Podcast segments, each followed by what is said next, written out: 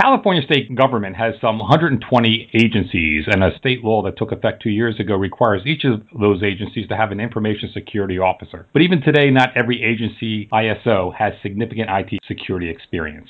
Through a California technology agency, the state has established a professional development office, and one of its goals is to assure that agencies' information security officers get the right skills to do their jobs. Hello, I'm Eric Chabrow of GovInfo Security and Information Security Media Group, and to talk about those challenges of getting a properly skilled ISO in each state agency, I'm pleased to be joined by the Director and Deputy Director of the California Office of Information Security, Keith Tresh and Michelle Robinson. Welcome. Thanks, Eric. Before we discuss getting qualified ISOs to oversee each agency's IT security functions, please take a few moments to explain how IT security is governed in California state government. We have uh, statutes that the government has put in place, and uh, we're uh, supposed to have oversight of the training program to make sure that the, the security professionals in the state there actually are positions, and then to ensure that the, we help get them trained to the level of competence that uh, would make them good ISOs within their agency. Essentially, our office directs the state agencies through uh, policy standards, um, procedures, and guidance. And um, one of the directives is um, supported by statute now that each agency has an ISO to fulfill the security roles and responsibilities within those entities. We meet regularly with the ISO community. We have been working diligently to try and um, ensure that the ISO community has the resources and skill set needed to successfully fulfill those roles. We've seen the need, determined there is a gap to fill with respect to training and development for ISO professionals within the state. This is a nationwide issue, and it's not just ISOs. You know, like the the uh, Office of Professional Development that, uh, that was established is also there to help all IT professionals within the state of California get the correct skill sets and grow them so that we have a good succession planning uh, process as well within the state. So it's kind of a dual-fold mission. The legislature in 2010 enacted a law that required each agency to have an information security officer. At the time, how many of the 120 or so agencies had an ISO? We believe it was 60% of them had the ones that had ISOs at the time, were they doing other jobs too? Yeah, that that's kind of the challenge. Uh, good good point. Um, a lot of them, even if they had an ISO, that ISO could have been somebody that would had you know multiple hats, you know two three hats. Could be the CIO filling in as the ISO, but and also there was some of them that that were uh, not even IT uh, classifications. So we kind of brought to light the fact that a lot of the ISOs did not have the skill sets or the training they needed to be ISOs because they did have those dual or multiple roles.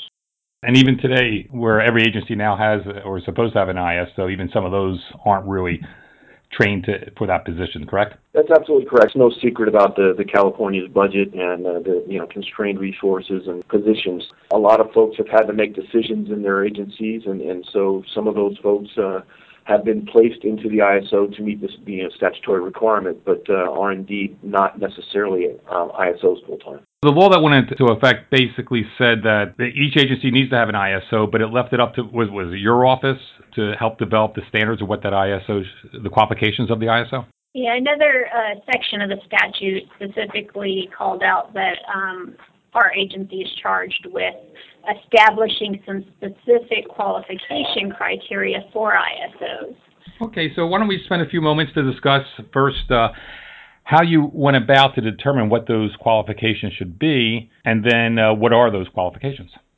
We kind of liken this, you know, when you're a network person, you need to know stuff about routers and how things go. And so on the security side, we want to make sure folks understand, you know, a little bit about how do you look for things how do you troubleshoot things? We're talking about attacks or breaches or uh, you know viruses and stuff like that. So being able to understand how to look for, what you're looking for, and uh, those kinds of things are, is how we kind of got to what kind of skills that we think they need to uh, have to be good ISOs. So I just want to clarify what we have today is some proposed qualification criteria that we'll need to work with our um, uh, new Office of Professional Development and the state's uh, Human Resources uh, Department uh, to put in place.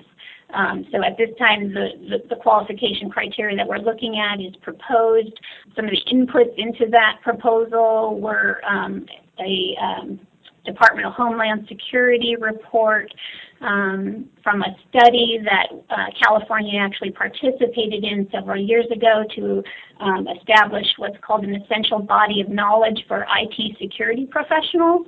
Um, so uh, California, including our uh, HR department for the state, uh, were involved in that particular study um, as well as some other states across the nation. Uh, so that was a significant input into what we're uh, proposing for uh, qualification criteria here in California. Can you go into some of the high level criteria?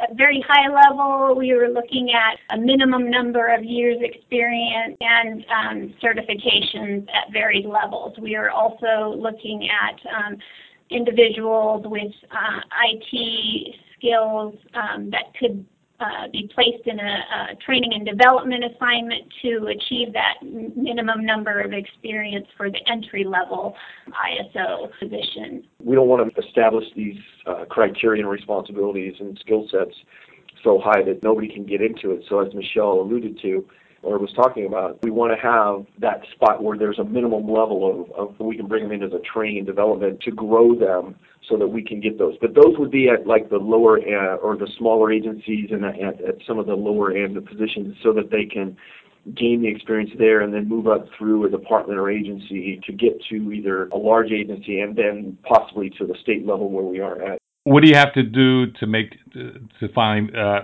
make these criteria part of the standards that you're going to enforce? We've got to work with uh, the personnel folks, and, and we are working through our Office of Professional Development to do just that. Um, because a lot of these, uh, there are bargaining units with uh, you know, state civil service folks that we deal with, and we need to make sure that, that these skill sets and, and the training and certification we're talking about are acceptable and that uh, they're going to agree to them. So we're working through the Department of Personnel and with our Office of Professional Development to have that process work so that uh, once we do get them agreed to, that we can get them put into place right away. Michelle, you want to? To add a little more about the process, we'd have to vet the proposal through the IT community, perhaps meet and confer with represented groups to see if they had any concerns or issues with the proposal, um, certainly respond to questions about how it would actually be carried out um, in achieving um, and achieving civil service staff meeting those criteria. In California, these are civil service jobs, the information security officers for the agencies? Correct. All, all of the positions are uh, state civil service. Okay. Are, are, you are you considered civil service? Your positions?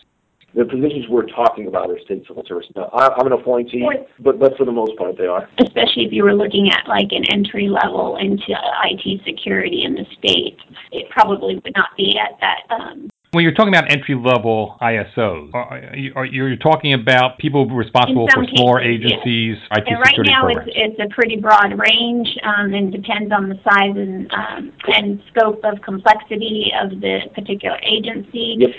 That, that's a factor we've got boards that are eight to ten people that would have a, an IT person. So yeah, as Michelle was saying, you know, the size and scope of, of the, you know, what their responsibilities as an ISO is really is what we're kind of alluding to when we talk about entry level. But in most cases, we'd be looking at the, the, the ISO position needing to be at a level where they could carry out their responsibilities based on our proposed criteria, that would probably be at the first level manager, um, yeah. supervisor, and above. If you had an employee who actually wasn't at that level, but who could be developed into that position, that's what we're looking at.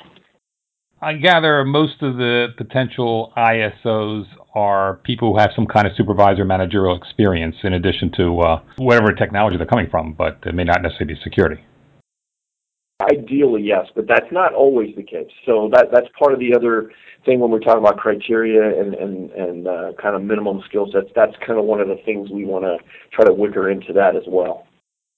It sounds as if as you're looking for these ISOs, you're looking internally within the California state system. Is that uh, people employed already? Is that correct? That, for the most part, but uh, you know, as, as, we have for every position that uh, we hire for, there are state lists In fact, we've uh, we were interviewing for one of our positions, and uh, we've had folks coming from the private sector that took the test, and so not necessarily from within, because you know if you've got folks that have worked in private sector or in other other uh, you know at federal level or whatever that have the same skill sets, and they take the test and get on the list. You know, so it, it it's we want to grow the IT uh, force in the state by doing all these things, but you know, by bringing folks in from the outside, uh, if they've got, you know, already have these criteria and skill sets, it's something that we're also looking to do because it helps broaden uh, the, you know, the perspectives that we get as well. You identify people who could be potential ISOs. What do you do as a state to provide the necessary training? How much is it through your office? How much is it through each of the specific agencies? And how much is it on the own responsibility of the individual candidate? State, if we want to have a trained and uh, good uh, workforce, that we we bear some of that responsibility, and, and that's something we have to work through to ensure uh, that we put into this program once we put it together. But again, the resources are constrained and uh, the budgets, and so there's going to be uh, a certain level, probably an 80-20 split. I think is uh, maybe more of a six. I'm sorry, like a 65-35, where you know the state would put together a program. Potential employee would be notified and or discussed with them that uh, some of the training is going to be on them and the recertifications down the road for some of these programs would be on them as well. From a very high level and just generally speaking, it would be a shared responsibility um, Actually, across the board. So we we continue to develop um, training uh, that we deliver from this office for ISOs, and we'll continue to do that. And then, to the extent departments and the individuals seeking appointment in these positions um, are working together to map out an actual training and development plan if that's necessary to get the individual to the level um, of qualification that we're going to specify. The part that Michelle just said about the shared responsibility, I think, is much more pertinent than trying to do a, a split, saying like an 80 or 60, you know 80 20 or 65 35. Is there money for IT security in California? I hear all these stories about how tight things are out there.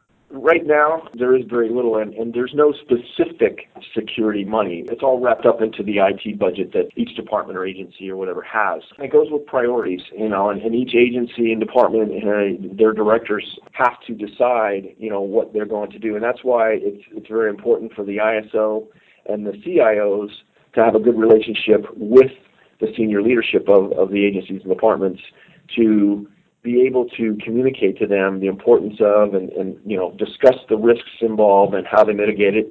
And so the, the thing ends up being, and this is what I tell all the security folks their jobs is, our job as security professionals is to go to the folks that are making these decisions and say, okay, here are the risks.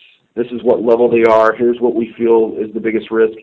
We can mitigate to this point and then say, here's the risk boss we recommend XYZ, and then let the, the boss decide if they're willing to accept that risk. If those folks are willing to accept that risk, our job is to then support that and make sure that it doesn't, uh, the risk doesn't get, you know, any larger or, or, or bigger. So, uh, going back to your original thing about money, it, it's all a matter of priorities, and it, it's something that uh, in the state of California, folks are going, having to more and more scrutinize and uh, look at, you know, okay, what are we not going to spend on IT or some other programs in order to do security. It really is about appropriate risk management within that agency, and each agency's risks are varied yep. depending on what their requirements are for confidentiality of data, availability of systems, and the integrity of that data held by those systems. Those key security requirements will vary across agencies depending on what their mission and role is within state government it, it's really about managing the risk around those critical things that they do. And the, and the type, types of data that they, they process as well. As you look to provide training for these uh, new ISOs, how much of the training involves the risk assessment as well as the ability to communicate and with the business and understanding the business? You hit the nail on the head there. The assessment piece is, is the most essential. You know, you, you can't really have a good security program if you haven't assessed what you've got traditionally, and I say this kind of tongue in cheek, but IT folks and specifically security folks have sometimes in the past had the reputation for skies falling and or you know you know doom and gloom. Having the ability to discuss without emotion with your CIOs and or the leadership in the department or agency that hey these are risks that are legitimate risks. That is kind of a skill set that, that you have to really nurture and work through to have that so that your senior leadership and CIO trust that when you're they're you know you're telling them about this that uh, it's something that you've done your homework on. Do you think there are sufficient people out there to be able to recruit to fill these jobs? I would say yes. I think um, especially in the state of California, we have a very strong IT workforce. I mean, we're Silicon Valley as well. We have a, a significant and sufficient pool of IT professionals in our state that we could draw from and build a, a strong cybersecurity workforce. There's no secret that there's a nationwide shortage of, of uh, IT and, and security folks, but whenever we have vacant positions, there's no shortage of, of applicants and very well qualified applicants. You don't really feel a competition from the private sector, which may be able to pay higher salaries? Well, that's always a challenge. Yeah, uh, but to the extent we're maybe um, developing an individual in an area that they have a passion and desire to learn about, um, with a very, very um, important role and responsibility for the state of California, I I think we we could get the right people. Yeah, and, and I, I think uh, a big factor in that, and, and I'm not you know I'm not trying to say talk for anybody else, but you know there's there's a a bit of stability that comes with public sector. You know, although you know. Uh, there's always that chance, just like everywhere else. But I, I think because of how volatile the uh, private sector has been over the past few years in IT, because some companies, you know, restructure and stuff like that. So a stability factor in working in the public sector is, is, at least a, a small piece of why folks, you know, would tend to stay with government versus going to private sector. Over the past several years, people who were IT security practitioners in state government, despite cutbacks, uh, have been fairly secure in their jobs. I would say yes. Uh, yes. I agree. Anything else you'd like to add? We've got to have the right mix of skill sets and, and understanding of security so that uh, we can communicate to the business side and the, and the leadership correctly so that uh, security gets its place where it needs to be without folks thinking that it's all about security because it's all about making sure the business happens. I thank you, Keith, and uh, Michelle. We appreciate the time. I've been speaking with the Director and Deputy Director of the California State Information Security Office, Keith Tresh, and Michelle Robinson for GovInfo Security and Information Security Media Group. I'm Eric Chabrow. Thanks for listening.